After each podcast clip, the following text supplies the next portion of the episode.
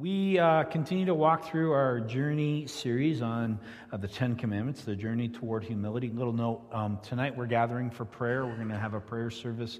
I'll be leading that. I want to invite you back here at 6 o'clock tonight. But this morning we're walking through um, the third commandment, and it is about how we guard God's name, uh, how we um, understand God's name, how we worship God through how we treat his name. And um, uh, again, there's, I think, some challenges here. I was challenged this week in my study just about what it means to not misuse the name of the Lord your God. And so I hope that you can continue to learn and grow along with me in our understanding of these, not only the, the challenges of doing the things that we're not supposed to do from the commandments, but then also the positive side. What does it call us to do? How is it that we are called to live? We're going to be reading uh, again the commandments this morning, Exodus 20, chapter or uh, chapter 20, verses 1 through 17. If you would turn in your text to that, and as we spend time in God's word together, let's pray. We thank you, O God, for your word, and we truly are challenged by it over and over again. And we pray, Father, that as it brings light into prisons and dark spaces, as it brings in your light into the lives of those who desperately need to hear the truth of Jesus Christ. Lord, may that truth permeate us today. May we understand, Father, um, truly what power your name has and what that then calls us to. We pray that our lives reflect uh, giving glory and mag- magnifying your name, and that ultimately, Lord, our purpose and our plan is to hold you up, to put God on display, and to, that people might speak your name in faith and know the work of Jesus Christ through the power of your Holy Spirit in their lives through us.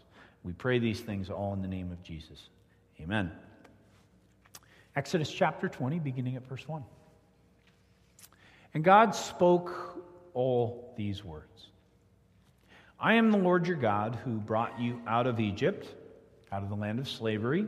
You shall have no other gods before me. You shall not make for yourself an idol in the form of anything in heaven above, or on the earth beneath, or in the waters below.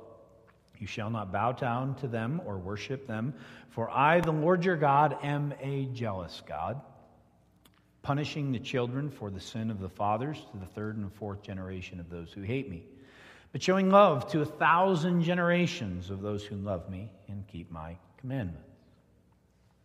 You shall not misuse the name of the Lord your God. For the Lord will not hold anyone guiltless who misuses his name. Remember the Sabbath day by keeping it holy. Six days you shall labor and do all your work, but the seventh day is a Sabbath to the Lord your God. On it you shall not do any work, neither you nor your son or daughter, your manservant or maidservant, nor your animals, nor the alien within your gates for in six days the Lord made the heavens and the earth, the sea, and all that is in them, but he rested on the seventh day. Therefore the Lord blessed the Sabbath day and made it holy.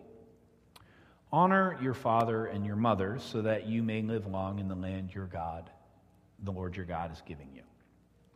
You shall not murder. You shall not commit adultery. You shall not steal.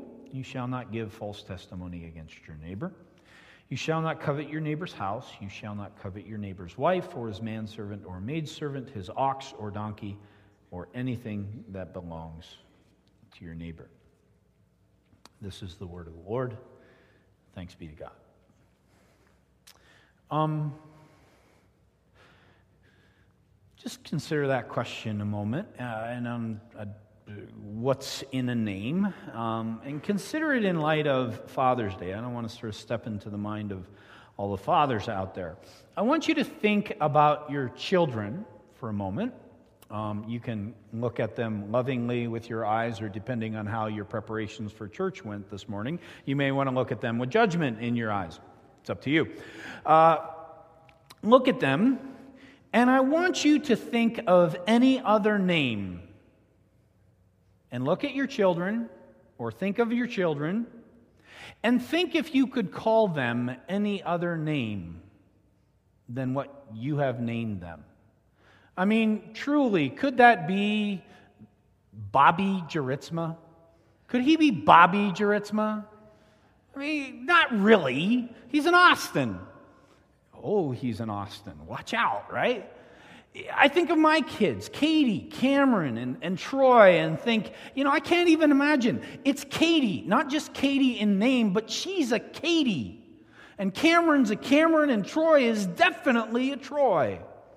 The names matter, and are, it's sort of interesting. Even some of our kids take on almost characteristics of, of, of, a name. And it's funny because, um, you know, of course, your kids look up what their name is supposed to mean. And, and sometimes they think, oh, that's great. Or, oh, why did you do that to me? But, you know, those, those names have power. It's interesting, actually, yesterday, um, I was in another context and talking with some people.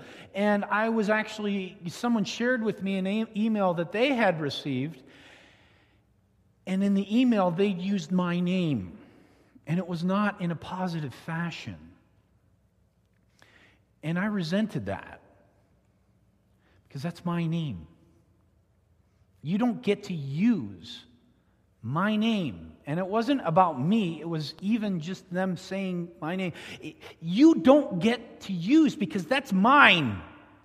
And my name is important to me. And anyone using it in any sort of fashion that, that I'm, I'm not comfortable with sort of gets to me. It almost feels like gossip or just, you know, an assault or, or something. Names are important. And God's name is most important. And just as I might feel violated in a fairly small fashion by what happened with this email. God is so much more so with his name. And so when we hear on television or in whatever sort of context God's name used what we would use maybe or think of as a curse, I, I hope it does what it, do, it does to you what it does to me. I, it almost like it's somebody shoving uh, a, a crowbar into the gears of my heart and going, it doesn't feel good. The, the acronym OMG is one of those things that just drives me nuts. Please, young people, understand. I think you're getting into dangerous territory if you even go down some of those roads. God's name is important to him, and he's making that clear to Israel, not just in these commandments, but in all the ways that he speaks to uh, his people about how they are to treat his name.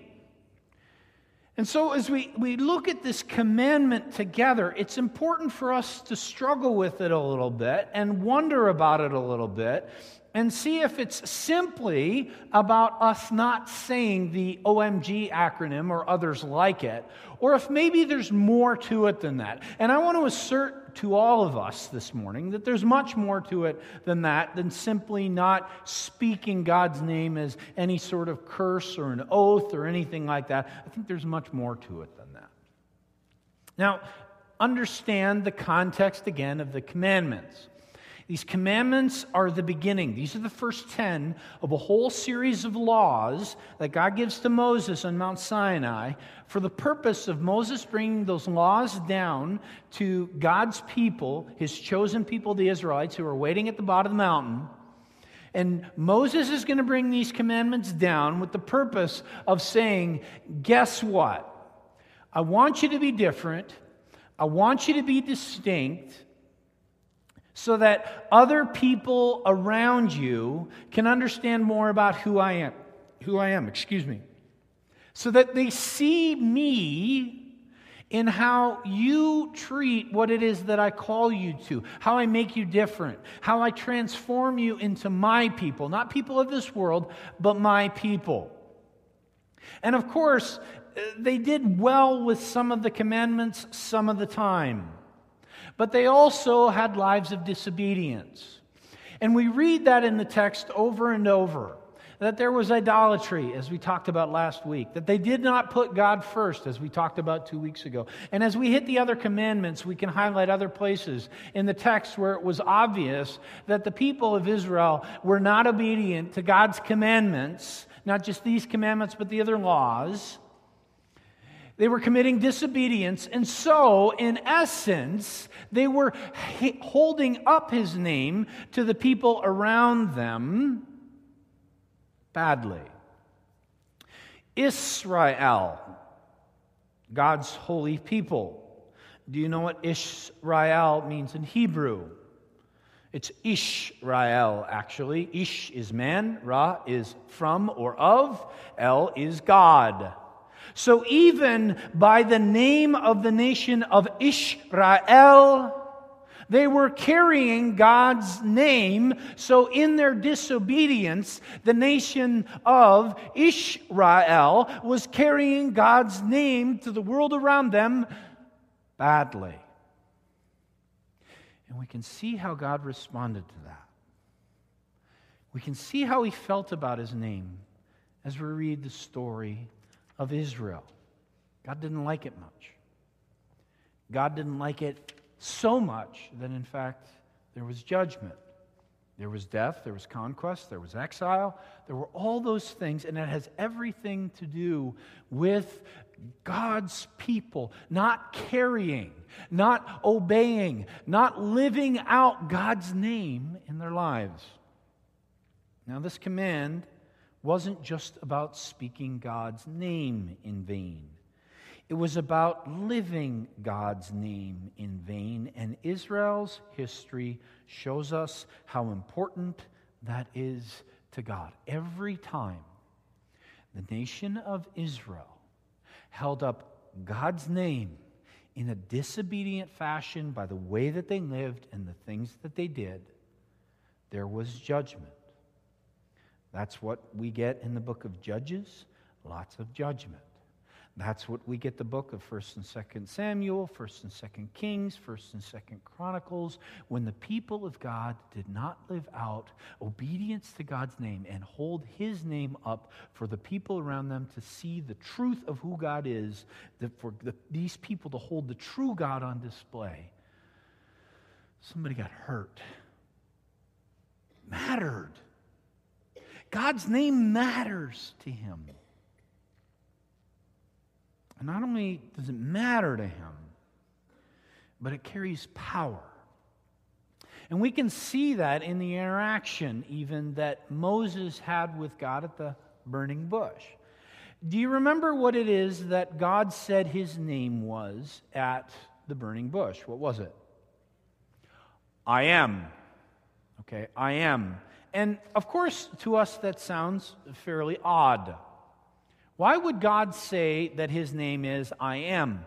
I am is not really, you know, in our mind, a name. God is more a state of being, or, or the name, that, that phrase, I am, is more a state of being. God is. And the reason for us to see that, excuse me, and for Israel to see that, as a means of God showing his power, is God is saying to his people, guess what? no matter what happens, past, present, future, no matter what has gone on before, no matter what's going on now, no matter what you will be a part of, not only in your own life, but in the life of the nation of Israel, in the history of the world, in my kingdom, I always am. I am present. I am who I say I am. I do the things that I say I will do. I always am. So when God says to Moses, Tell them my name is I am, he is saying, There is nothing, past, present, future. There is nothing that the powers of this world know that will ever stop me from being God. That's power. That's power. I mean, you think about our existence, there are things that can stop us from being who we are. We can die. We can be injured. That stops us. That changes our road. We can have things occur. We can get sick. That hinders us from being who we are. God is saying that never changes for me. I am always, I am. So when God is saying, don't take my name in vain, do not misuse my name, he is saying, don't you ever mess with my power. Don't you live out your life in a way which shows my power in any other way than what I intended. This is one of those biggies. God is really saying, You need to be my people. And if you're not going to be my people, then you're going to show everyone else someone who I'm not, and that's going to tick me off, and I will judge you, and people will die.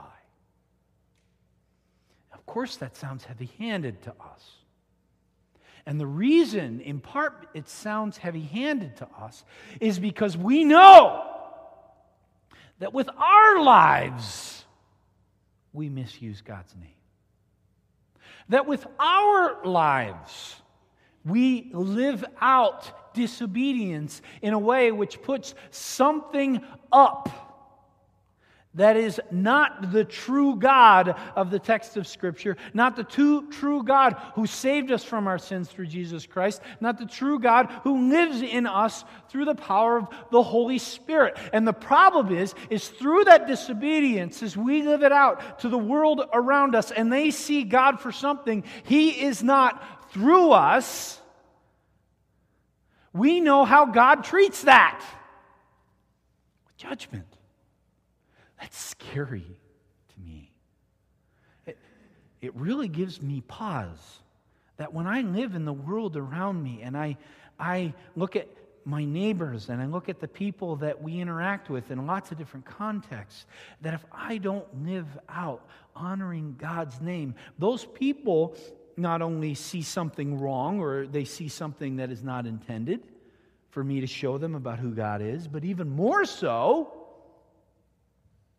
God's upset. God's, God's concerned. God will judge.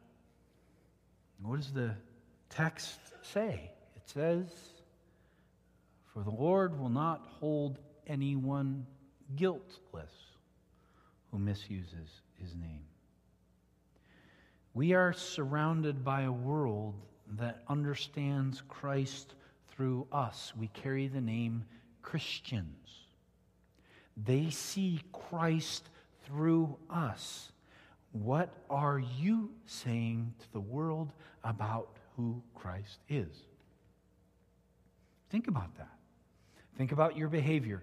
Think about, oh, for example, what your spouse or your children or your parents might say to you about the bad habits that you have that may be something that you need to deal with. Something that, you know, maybe your anger, maybe the language that you use.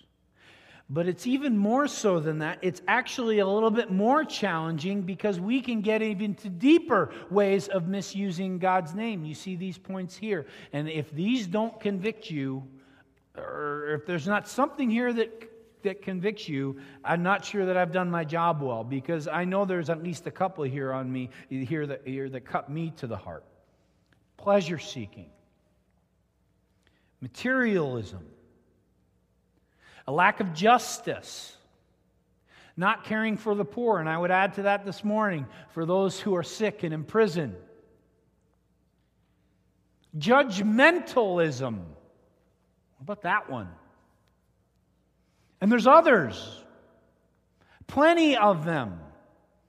That we can live out and even justify in various ways. We can, we can talk about materialism and say, well, I'm just trying to get the best for my kids, or God has given much to me, and so He's equipped me to be able to do some of these things and have some of these experiences. And, and I don't argue that that very well may be true, but if that's our motivation, if that's the purpose that we're a part of work and making money and growing the bank account, then we're definitely into a materialistic greed attitude, and that doesn't show God for who He is because God is truly not a greedy God. What's yours? Where are you at with some of these things? I got to ask that myself that question all the time because what I find out really quickly is it doesn't take but a couple of days, and all of a sudden something takes root in me. And I look at it and go, Am I truly showing the world who Christ really is in me? I can do it with my words.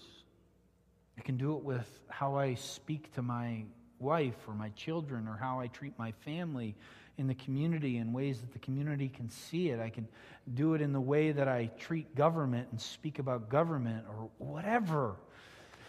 So many different ways. And that's why this is so nefarious because it's everywhere where we, in our disobedience of showing people who truly God is, we're violating the third commandment. You know, when, when I was a kid, uh, many of you know I grew up in Ontario, Canada.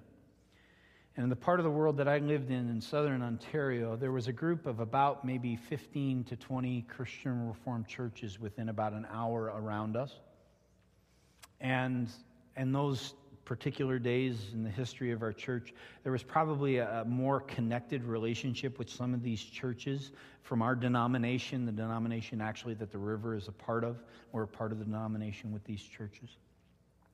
And we had a relationship enough with these churches that we did a lot of activities together. There were youth gatherings, there were worship services, there were combined retreats and camping times and all that other sort of stuff. But one thing in particular that I will never forget is that we had church softball, hockey, and soccer leagues for all the different churches within an hour, hour and a half of where we lived which meant that every winter we would have hockey games against these other churches. We would have a team from our church, they would have a team from their church.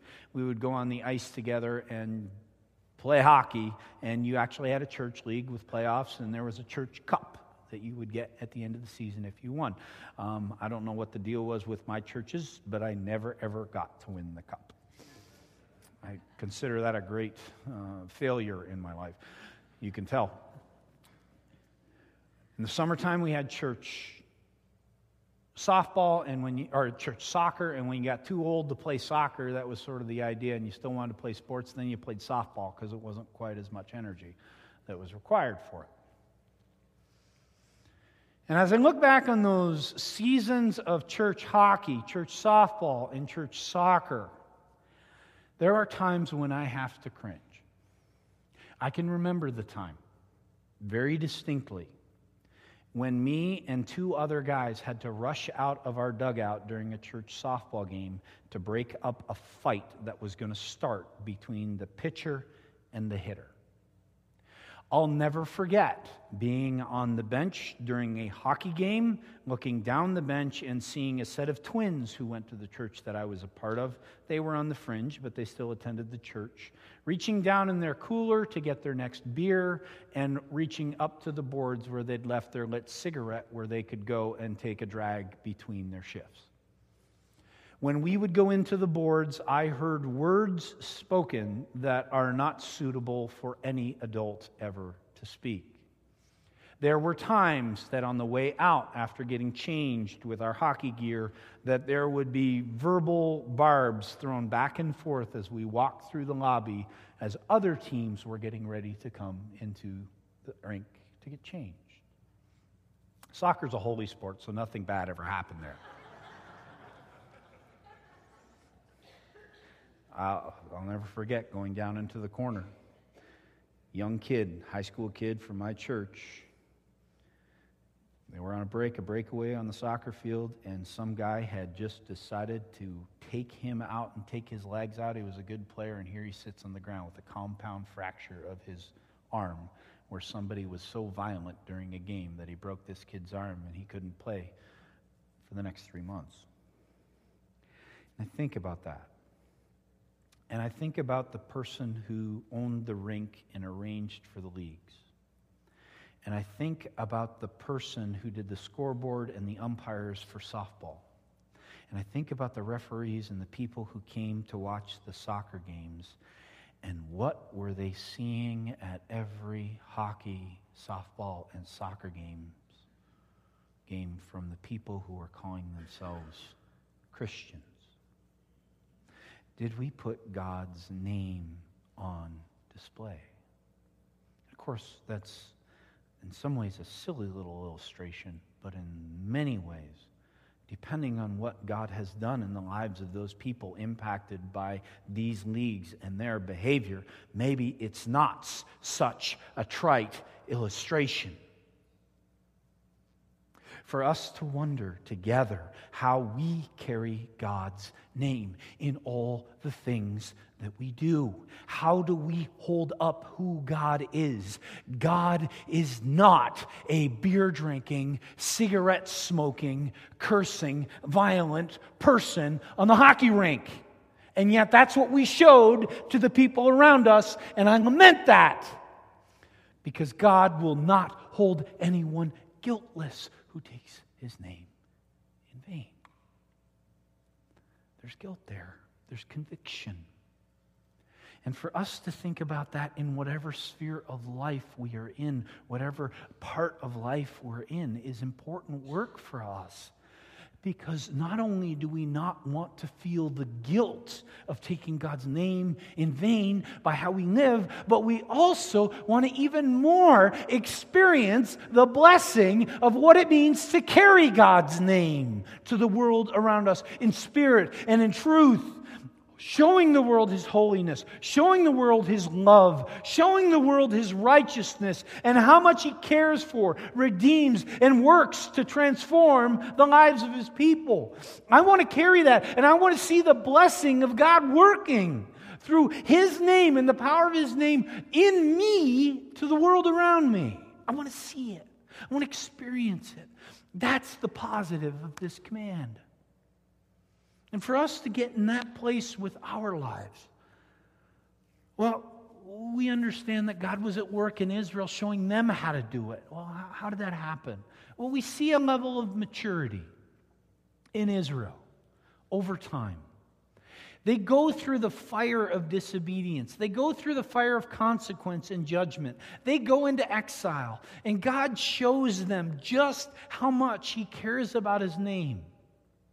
And so ultimately, they come back and they say, through people like Ezra and Nehemiah, we're going to do this differently. And if you see the way that Israel acted, immediately following the exile. It's very different. It's a very different country. It's a very different people. They became much more particular about how people could live within the chosen people of Israel. If you were going to be a part of the community, there were going to be some things that were going to be different so we don't mess up holding God's name up to the world around us. But the problem is that even though they came back with that value, they wanted to hold God's name up to the world around them, they still messed that up. See, we see the rise of folks like the Pharisees and the Sadducees because when we start to go down those roads of obedience so strong that you're not allowed to do or you can't do anything else, otherwise, God's going to pound you it's where we get into legalism. They couldn't get it right, and their disobedience now turns to legalism that dishonors God's name. As we look at Jesus and the Pharisees interacting in the New Testament, Jesus is so frustrated with the Pharisees. Why? Not because he actually had probably the most in common with them than with any other religious group, because they were seeking truly to honor God's name, but they were legalistic about it. and to Jesus Christ, that was disobedience because God is a God of grace and a God of love. So, even there, it's not just about somebody who wants to honor God's name, saying to the world around us, don't do this, don't do this, don't do this, because by doing those things, you will dishonor God's name. And I'm not going to do them, so you shouldn't do them either. That's not it. It's instead about living the full truth of the text of Scripture. That just in the same way that God is a, a judge because of our disobedience, that God is a God of mercy through Jesus Christ. God is a God of grace as He brings people to Himself. It's a fully formed honoring of God's name. Israel couldn't do this right without something extraordinary to equip them and help them to do it right. That's the Holy Spirit that comes through the work of Jesus Christ. This is the gospel. You and I can't honor God's name, even as Christians, without the power of the Holy Spirit coming, transforming us, and moving us to a life of obedience and gratitude so that the world sees truly who God is in Jesus Christ. So, understanding that our obedience in magnifying God's name comes through the Spirit's transformation of our lives, that starts us on the road to honoring God's name. You and I can't fix this for ourselves. If I ever say that you can fix something on your own, you are not hearing grace from me. But if you hear from me that God does this in you through the power of His Spirit because you can't fix yourself, that's grace. And you and I need to seek this transformation, not through our own ability, but by welcoming the Holy Spirit into us so that we understand more about what it means to obey God, what it means to glorify and worship Him with our lives, what it means to carry the name of God, the name of Christ, to the world around us. That has to be the work of the Spirit. as the Spirit moves us to grace filled, joyful lives, we do glorify Him more. We do carry His name in honor and truth more to the world around us. People see that sort of spirit filled transformation. And when they see it, they see there's power in God's name. We moving into our hearts and into our lives. That's when the work of God becomes more attractive to the world around us. So, for you and I to continue to move, continue to move in how we see God's ministry through us, the context in your schools, in your workplace, in the different people that you interact with on a daily basis, at the grocery store, at the gas station, at, at the arts programs, on the ball fields, wherever it is for that transformation to occur so that they can see it. They see more deeply the power of the name of God, power of the name of Christ in you and I. Now, I know what you're going to say.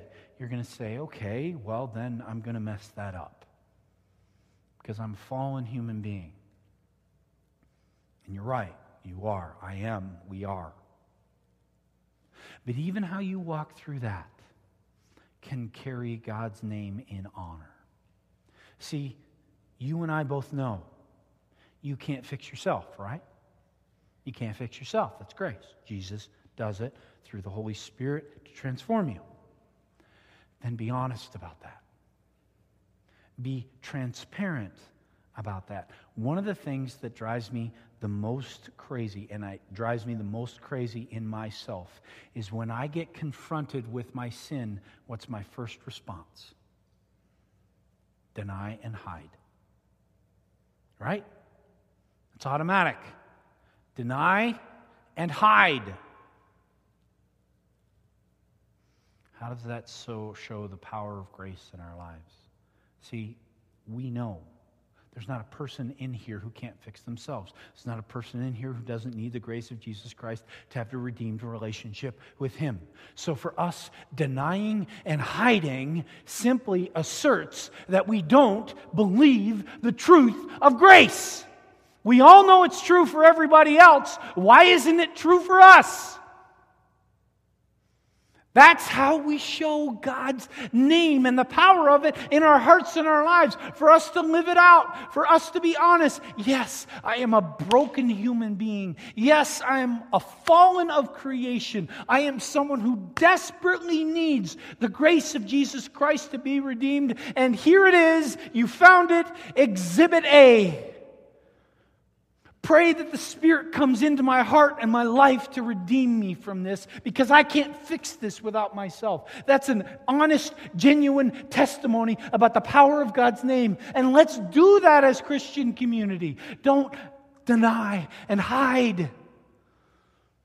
One of the greatest powerful things that we have are your stories here in the church of places where God has met you, confronted you in your sin, and you come and you share with us here's what Christ did. We hear those stories. We had one not long ago, Athena James, powerful testimony of God confronting her in her sin. And you know what? Her story's your story. And when we see that story working itself out, it shows us the glory and the power of God's name, Christ working his way into the heart of this young woman and into the heart of us. That gives glory to God. When we work this through, through the power of the Spirit, when the Spirit works in us to transform it, it shows the world the true nature of God's name. Now, I give the name of two organizations here on the bottom of your outline, and I know that I'm probably walking where angels fear to tread today. But I want you to understand my perspective on these two things. The two organizations that I want to name are the Christian Coalition and L'Arche Community. If you want both of them have very developed websites. You can go and check out information. Just Google or Bing or whatever it is in the world that you do Christian Coalition or L'Arche Community. Christian Coalition is a political action committee organization that works in public policy in the political realm in order to move forward laws and policy that reflect Christian ideals. I don't argue that they have purpose.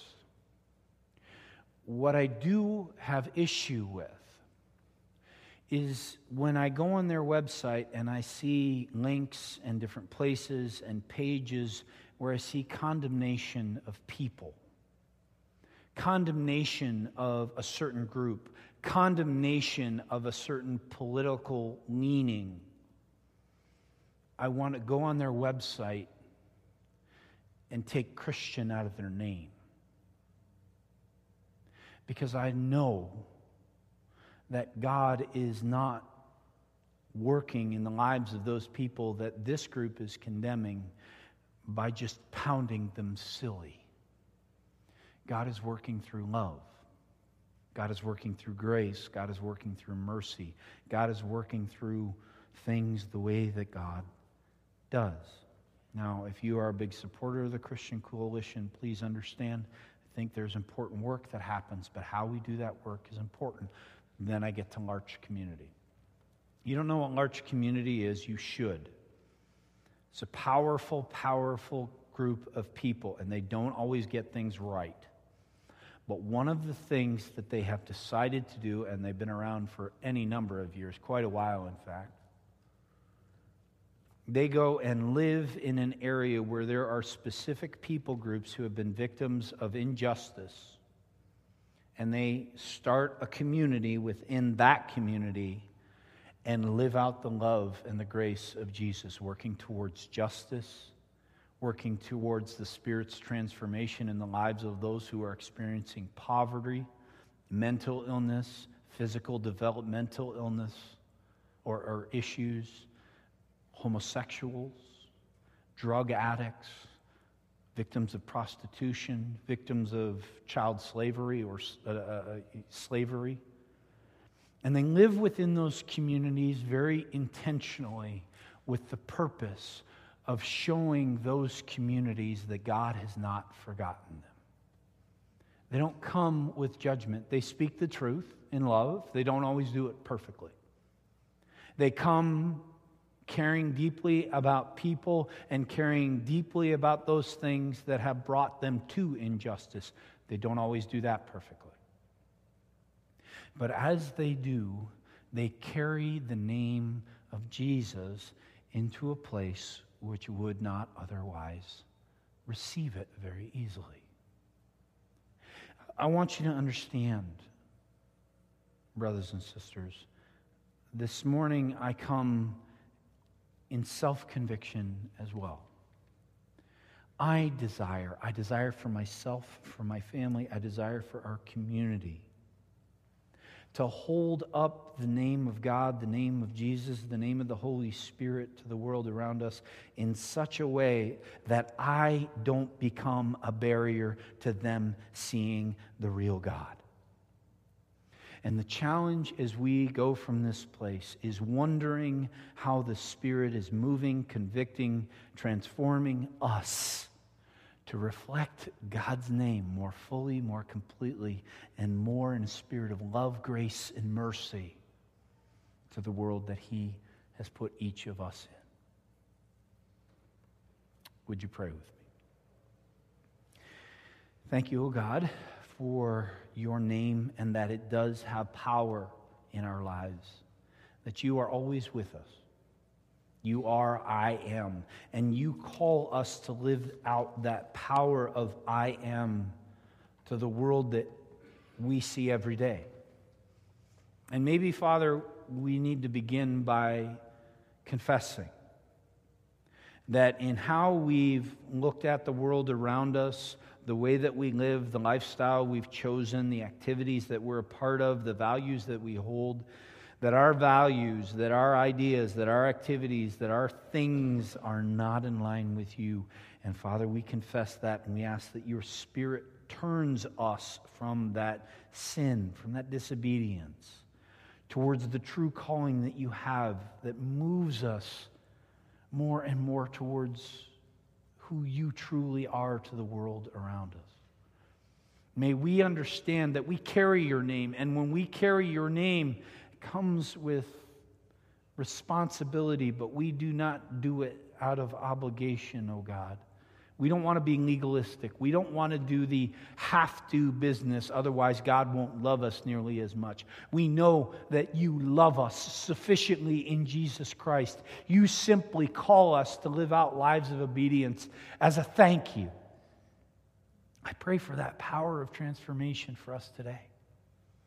I thank you for examples that we have, people in this church community, ministries like CBI, ministries like L'Arche Community that show truly in spaces your light, your hope, who God really is. What is this Christianity thing all about?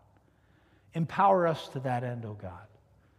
May we be prompted by the Spirit towards repentance and then, Father, out of that positive desire to glorify you, showing obedience out of gratitude, showing mercy, love, humility out of gratitude, so that the world can see truly who you are. It's work you do in us. We pray you do it today. In Jesus' name we pray. Amen.